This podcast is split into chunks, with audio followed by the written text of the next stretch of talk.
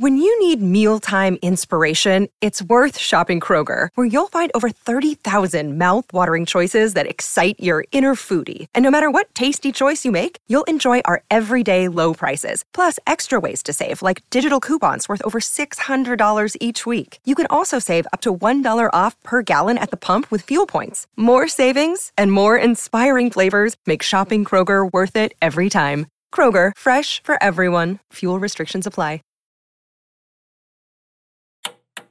With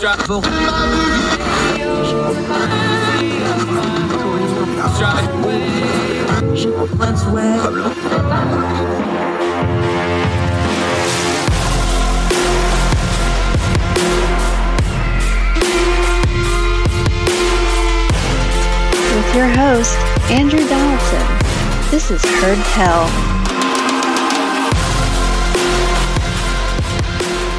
Uh, welcome back to Heard Tell. She's one of our favorites. Been a while since we've had her. Glad to have her now. She's the senior editor at ordinary-times.com, a fabulous writer. She is also a double mountaineer graduate of WVU, including the law school, which is what we're going to be talking to her about.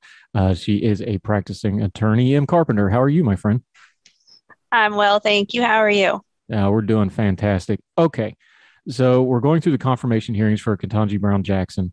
Uh, we have the normal silliness, which we'll get into in a minute. But first, let's start with something basic. You went to law school. I did not. Uh, so we have something that's going on. I think it's becoming a little bit like our HIPAA discussion and like Nuremberg codes and some other things that you rail on, where people start using a legal term to sound like they know what they're talking about with legal things, but they have no idea what they're talking about. Uh, that guy that has that program that I don't like to talk about is once again bringing up and demanding that we see uh, Judge Jackson's LSAT scores. Would you please slowly, with small words, for the people from Logan and the folks out in Overflow that couldn't get into the service, what the LSAT is, what it isn't, and what it does and does not apply to? Sure. The LSAT is the law school aptitude test. It's basically the SATs for law school that you take, and you know after you finish college and you're trying to get into law school, you take the LSAT. It's an entrance exam.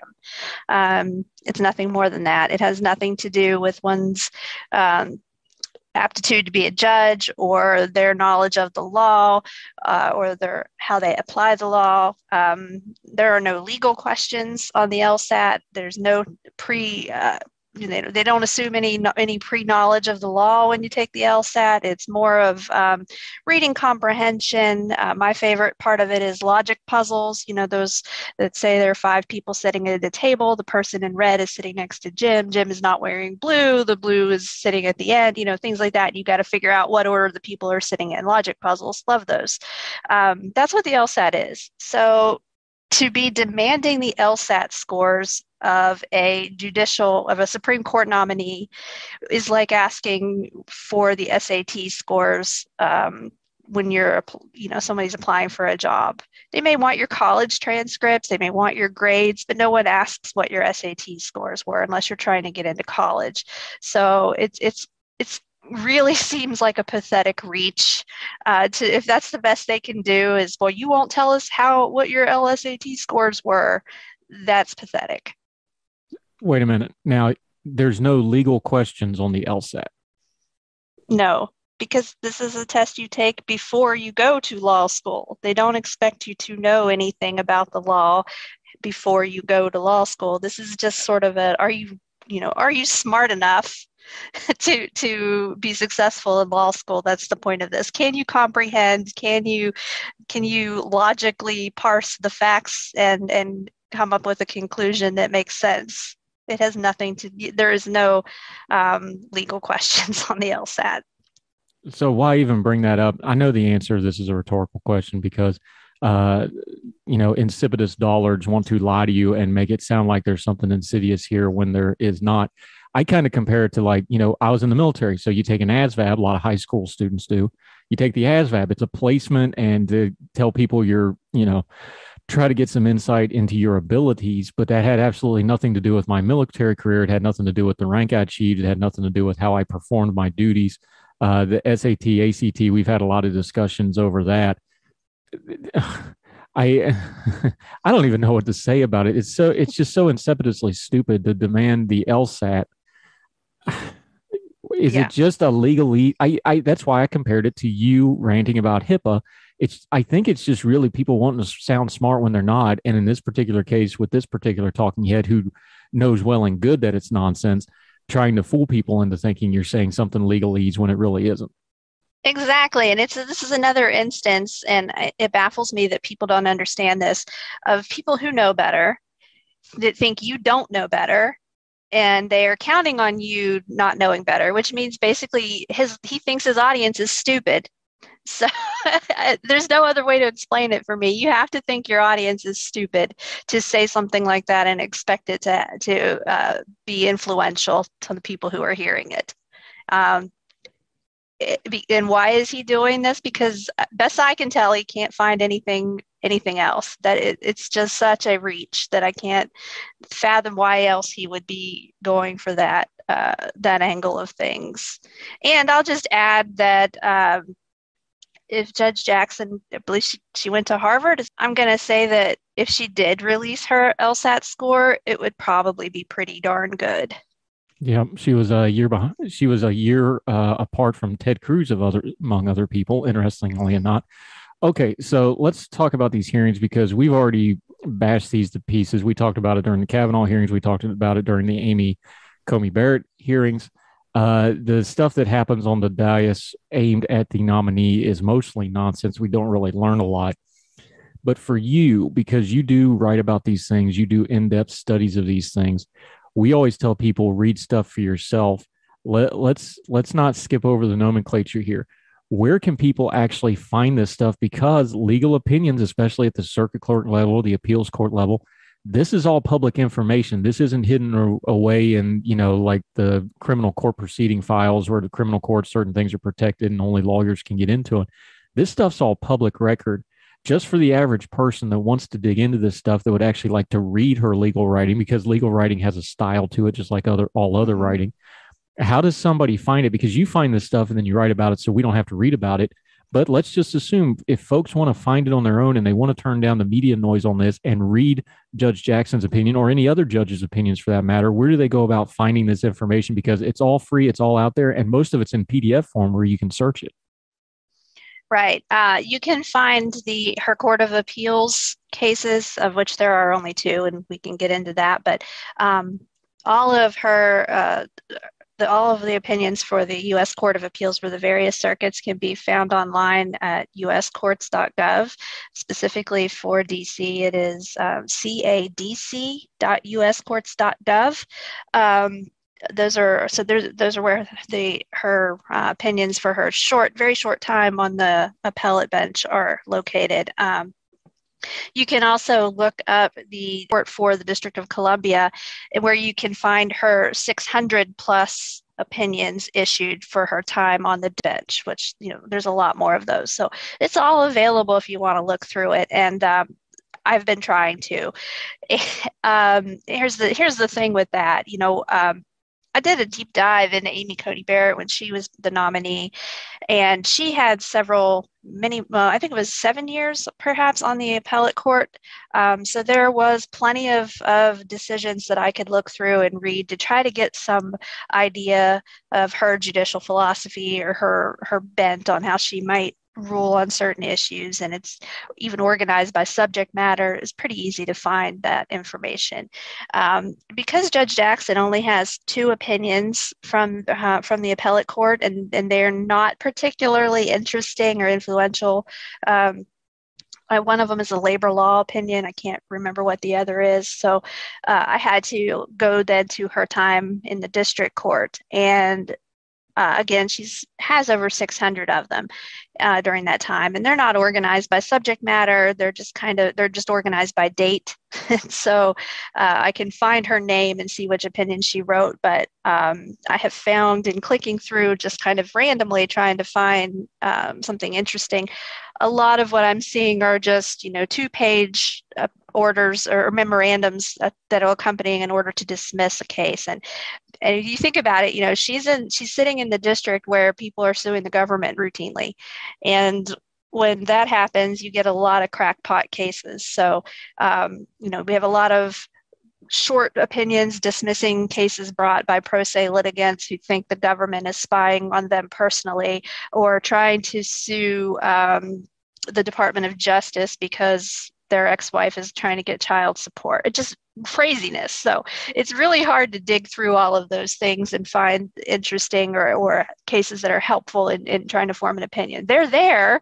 Um, I just have a full-time job, which makes it very hard to find all of them. So um, there are a few interesting things on there. I can say it's just that they're it's difficult to find. Uh, and so I think that rather than going out and trying to read these things for themselves and trying to dig through these, finding the needles in the haystack of the substance, they're going to pull out things like um, her LSAT scores.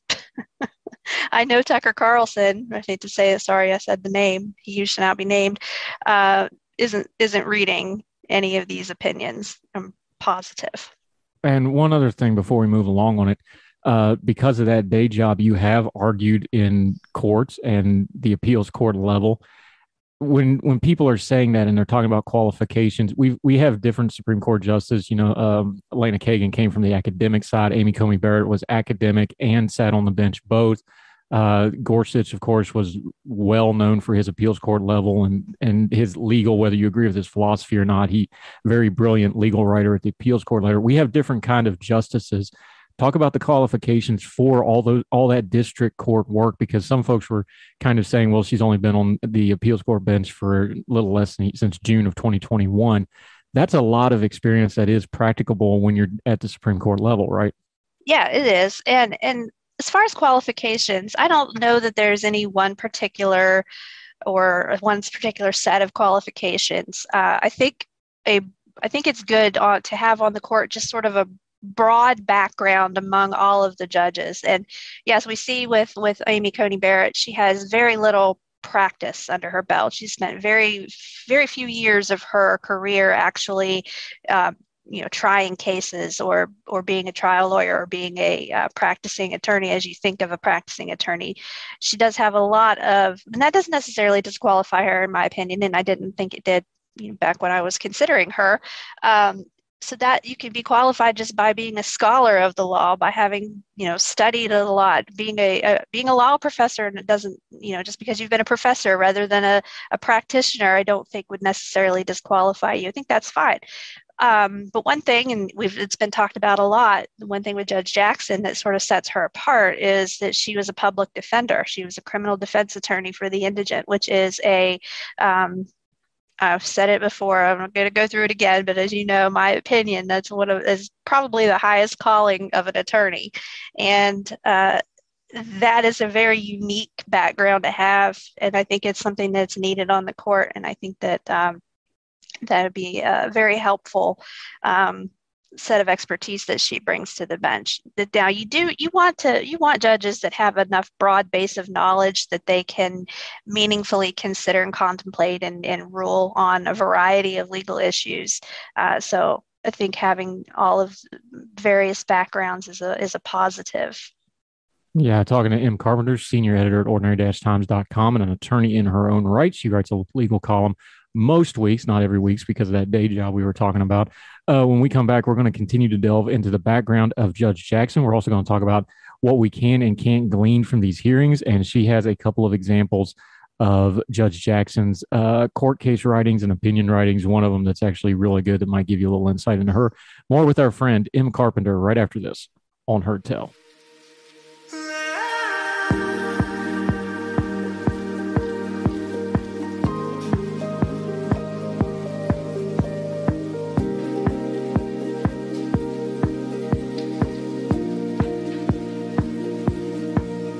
Ah, welcome back to Heard Tell. Continuing our conversation with M. Carpenter. She's senior editor at Ordinary Times. She's also an attorney in her own right. Okay, uh, we've talked about it, the background a little bit. When you are digging through these, uh, judges and lawyers, but especially judges, when they start uh, getting up into the you know the district level and the appeals court level, they develop a writing style because they understand that other attorneys are reading them. And then when they go to the appeals court level and the Supreme Court level, Uh, they understand that people study their opinions. Scalia was kind of infamous for this, that he would write it very much so for because he knows people's going to read it. What have you gleaned from her writing style? I know you said a lot of it's just little two page things, but you found a couple of examples that really does allow her personality to come out a little bit on top of just her uh, judicial philosophy. Yeah, uh, one in particular that that tickled me, uh, and this is going way back to 2013 when she was fairly new.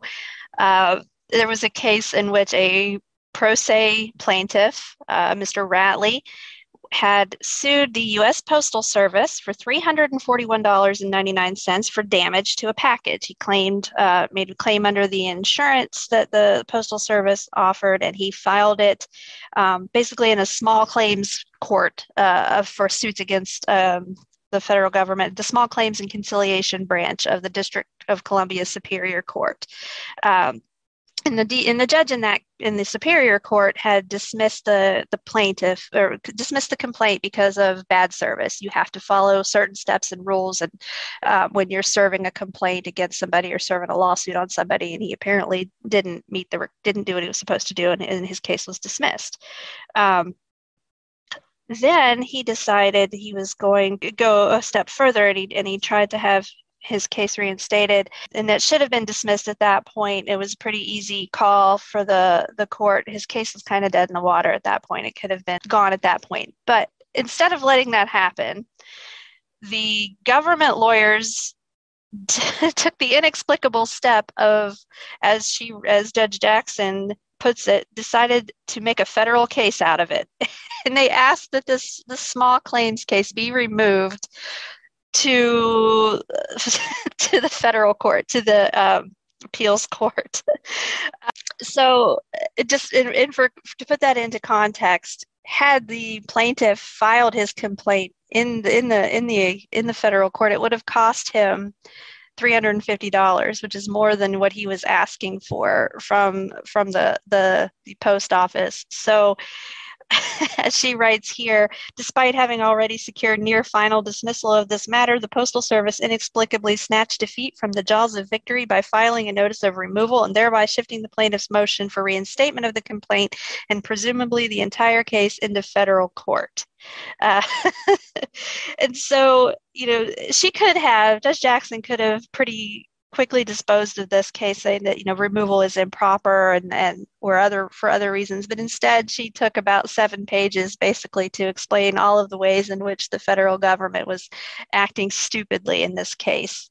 Um, you know she says uh, there was uh, a lot of um, opportunities for the government to have backed off. And uh, you know now they're just they're going to litigate this case in federal court at a cost far greater than the claimed benefit. Uh, the postal service vigorously maintains that the agency properly removed the plaintiff's reinstatement for two reasons. Uh, because one, the USPS is a federal agency and was improperly sued in state court, and second, because the plaintiff's motion for reinstatement constitutes a removable civil action. So it wasn't so much that they couldn't remove it, but they didn't have to, and and they're they're wasting a lot of time and money here, and and uh, she says, uh, without providing any clues to a broader, more fundamental question, why did the agency determine that removal to federal court, even if valid, was appropriately invoked under the circumstances presented in this case? But she says, nevertheless, the court is persuaded. so she says, okay, we're, we're going to take jurisdiction of this case and uh, despite the fact that leaving well enough alone would certainly have been the easier, less costly, and more efficient matter for the option of this dispute. they, of course, she's saying, had they just left this case in the, the lower court, it would have been dismissed and it probably it would have been over with. But instead, they're going to spend all this time and money removing it. And she, if you read the opinion, and it's only seven pages, it's it's really actually slyly funny. She's not overtly critical or being rude to to the defendants here, the to the post office here, but she if I was the attorney in this case reading this, I would have felt really dumb when I was done reading it. So um, it's it's a good read. It's a good example of of her writing. Um, if and I think it, it's one worth looking up. It is uh, again, it is Ratley. R A T L E Y versus United States Postal Service from a 2013 case. Um, unfortunately, I did follow up to see what happened with this case, and Mr. Ratley, I think, found himself a little overwhelmed by the uh, process and procedure of the U.S. Uh, District Court. Um, I kept saying appellate court, but I meant district court. And so he apparently did not follow up and didn't file any more any more pleadings and his case was ultimately dismissed and the U.S. Postal Service won unfortunately uh, but uh, it, it's it's it's a good read. It's a good funny uh, case. It was the only one so far that I found that was really interesting and uh, and easy to read and, and uh, a fun opinion and in my opinion. Yeah talking to M Carpenter uh, senior editor Ordinary Times and an attorney who explains legal things so well that even I can understand them. That's fun. Uh, a little less fun is some of the stuff going on in the hearings. I don't want to get into the the technicalities of the case law because they keep bringing it up and up. But when when you hear the the senators bringing up uh, the the child porn cases and things like this, um, you've done a review on her now. You're looking through her stuff. How hard do they have to dig to find a case like that, and how applicable is it really to her broader legal theories because I know it's it's scary words because you start talking uh, child molesters and child porn and all mm-hmm. these really scary, ugly, wicked things that do need to be severely punished. Nobody's saying they shouldn't be, but also there's a little bit of a thing here is you know you're also dealing with victims. You're often dealing with victims who are victims themselves. There seems to be a little bit of a, a problem here where they want to talk about judicial discretion as a one way street when it's not. It's a entirely complicated thing yeah, for the first part of your question about how they had to dig to find this, I feel like somebody put a bug in their ear. Somebody maybe who was involved and was unhappy with that, with the outcome of that case, may have alerted them to its existence. Because otherwise, yeah, finding that would have been very difficult. Um, especially in a criminal case, you know, you can find all of these documents online in Pacer. That's the the court documents electronic filing system that you can pay and get access to. And um, you know, every time there's a hearing in a criminal case, and there are a lot of hearings in criminal cases, an order is generated just to say, you know, we were in court this day and this is what happened. So any particular any criminal case is, probably has dozens of orders, uh, can have up to, you know maybe dozens of orders listed online, and uh, you would have to find you'd be digging through all of these orders trying to find a sentencing order or um, a sentencing memorandum. You would really be drilling down through levels of documents and to try to find something that specific. It's not something that you're just going to run across by browsing. So I think probably someone put a bug in in in someone's ear to look at that particular case because it it does sound icky on the surface. It is hard to it is it is a, an easy one for her opponents to latch onto and and make a big deal about because it is such a sensitive um, a sensitive topic and nobody wants to be on the side of leniently punishing people with child sexual abuse material on their computers. Uh, I think in this case, it was an 18 year old high school student, which may or may not have played into the judge's um, decision there. Um, and I, again, yeah, we don't want to, get into it too deeply, but you know, judges do have discretion, and quite often they use it in the opposite direction. And they, you know, especially in federal court, the some sentences can be really severe, and um, it's not as common for a downward departure from guidelines to get a, a, a lesser sentence in my experience. So um, that's an interesting case as well for them to to highlight. Uh, it's unfortunate that it's this particular topic. I wonder um, if they looked as hard for perhaps you know a white collar criminal whose sentence may have diverged below the sentencing guidelines or below a prosecutor's recommendation. And if they would have made uh, made as much of a, a point of pointing that out, probably not. I got a little frustrated listening to it because um, Senator Josh Hawley, who I hold in high contempt because I just I don't care for him at all, but he kept arguing with the judge of like, well, Congress's guidelines were this, that, and the other, and he kept coming back to. He's like, well, there's the federal guidelines, and then there's the sentencing guidelines, and then there's the Congre- Congress wants this, and Congress wants this, and I'm sitting there, and I just want to throw some on the TV, like, yes, and Congress shouldn't have had a role in any of this because it was once again a symptom of legislation of do something of mandatory sentencing, which almost never works out well once it actually goes to the practical level of the criminal court system. But that's another debate for another day, isn't it?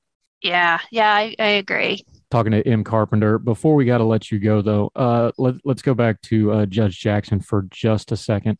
Uh, she's going to be confirmed. This is this is all dog and pony shows. She's going to get confirmed. I suspect she'll probably get a couple of Republican votes somewhere in here as well. Uh, this is not uh, this is not a, a flipping of the court. This is a progressive with another progressive who's well in the main line of the progressives. Most legal scholars we've been reading says she's going to be somewhere between uh, Kagan and Sotomayor. She's well within the mainstream of of that judicial philosophy.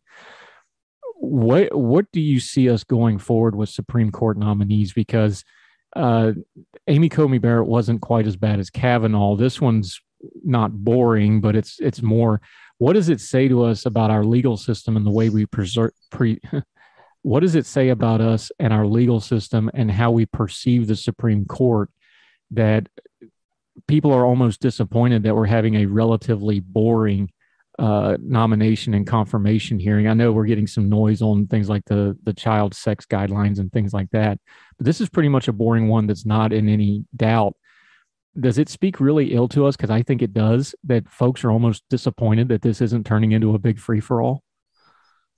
I think so. I think we've gotten used to the drama and and the spectacle of it all. Uh, and I think that folks like Hawley are really doing their best to to you know make it more like the the the gladiator events you know something watch this person watch this person fight the lion and and I think Hawley perceives himself to be the lion in this case. So I think yeah they're they're trying really hard to make it interesting and uh, I know you make a lot of analogies to professional wrestling and it's he's trying really hard to to make a, a main event out of this. And unfortunately, yeah, I think there is an appetite for the drama. And, you know, we, a lot of folks say they don't want it. They want civility and they, they you know, um, this type of thing to be boring to go back to the days of you know 98 to 2 confirmations and and things like that um, it's not where we are right now unfortunately and as long as people continue to uh, eat up this kind of contentiousness it's probably going to continue it's great for the fundraising for people who uh, are uh, like Hawley are making big spectacles of themselves and making it about them, as as a lot of the um, you know people on the other side and for Kavanaugh and, and Amy Coney Barrett, they were all giving stump speeches, and that's that's what this is. Yeah, uh, to your point, Ruth Bader Ginsburg uh, nominated August of '93, 96 to three vote. Stephen Breyer, who obviously is apropos to the moment, 87 to 9 in 1994 it wasn't that long ago this stuff like even uh, the obama era which was highly polarized highly political era kagan and sotomayor were both 63-37 and 68-31 respectively basically the same spread um, and then you get into some of the more real contentious one. I remember when they did Alito, which a lot of people had a problem with Alito. Even he, with all that, he was 58 42. It wasn't really close. And a lot of people had um, how do I say this kindly? Because I know he's not your favorite either. Had some legitimate concerns if he was up to the. We talk about the writing before. A lot of people don't care for Justice Alito's writing. They don't think he's particularly. Um, I don't want to say creative, but he he. There's been questions about how well he is for the court. But then you get into the the Trump years, and Gorsuch and Kavanaugh and Amy Coney Barrett were all basically party line votes, with the exception of Gorsuch, who got about a ten point spread. I think we're just pretty much in party line votes, and it's going to be like major legislation where you're going to get it as long as they pass, then you'll get a few deflectors for cover, and it's just turned into one more legislative thing, hadn't it?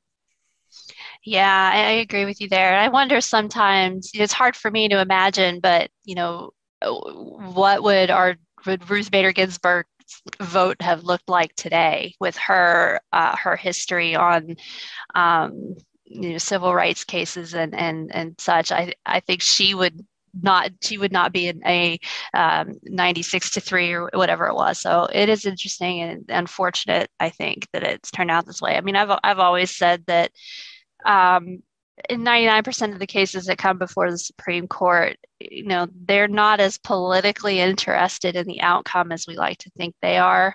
Uh, there are some big kind of um, cultural issue type cases that uh, people pay the most attention to. But a lot of the things that go on, you know, in the court, you get a lot of 908172 opinions on things that you would have expected to be more partisan. So um, it, I think that the these confirmation hearings are more contentious than the actual court itself. Yeah. Uh, M. Carpenter, I rely on you. A lot of other people do. You're a great writer. Let people know where they can find you and follow your writing and your work. Sure. I'm at Ordinary Dash Times uh, along with you and all of our other friends there. I try to do my Wednesday. I didn't get it one done this week, but I had a few last couple of weeks, so I, I thought I earned a week off. Um, also on Twitter at WV Esquires. Um, follow me. It's unfair that you have so many more followers than I do, so I'm, it's time for people to jump on the M train. yeah, well, I showed up to work this week, so there. Um, availability is half of greatness. M. Carpenter, I'm giving you a hard time. You do great work, and yeah, you you earn a little bit of downtime from time to time. Thank you so much for your insight today. All right, thank you. Yes, ma'am.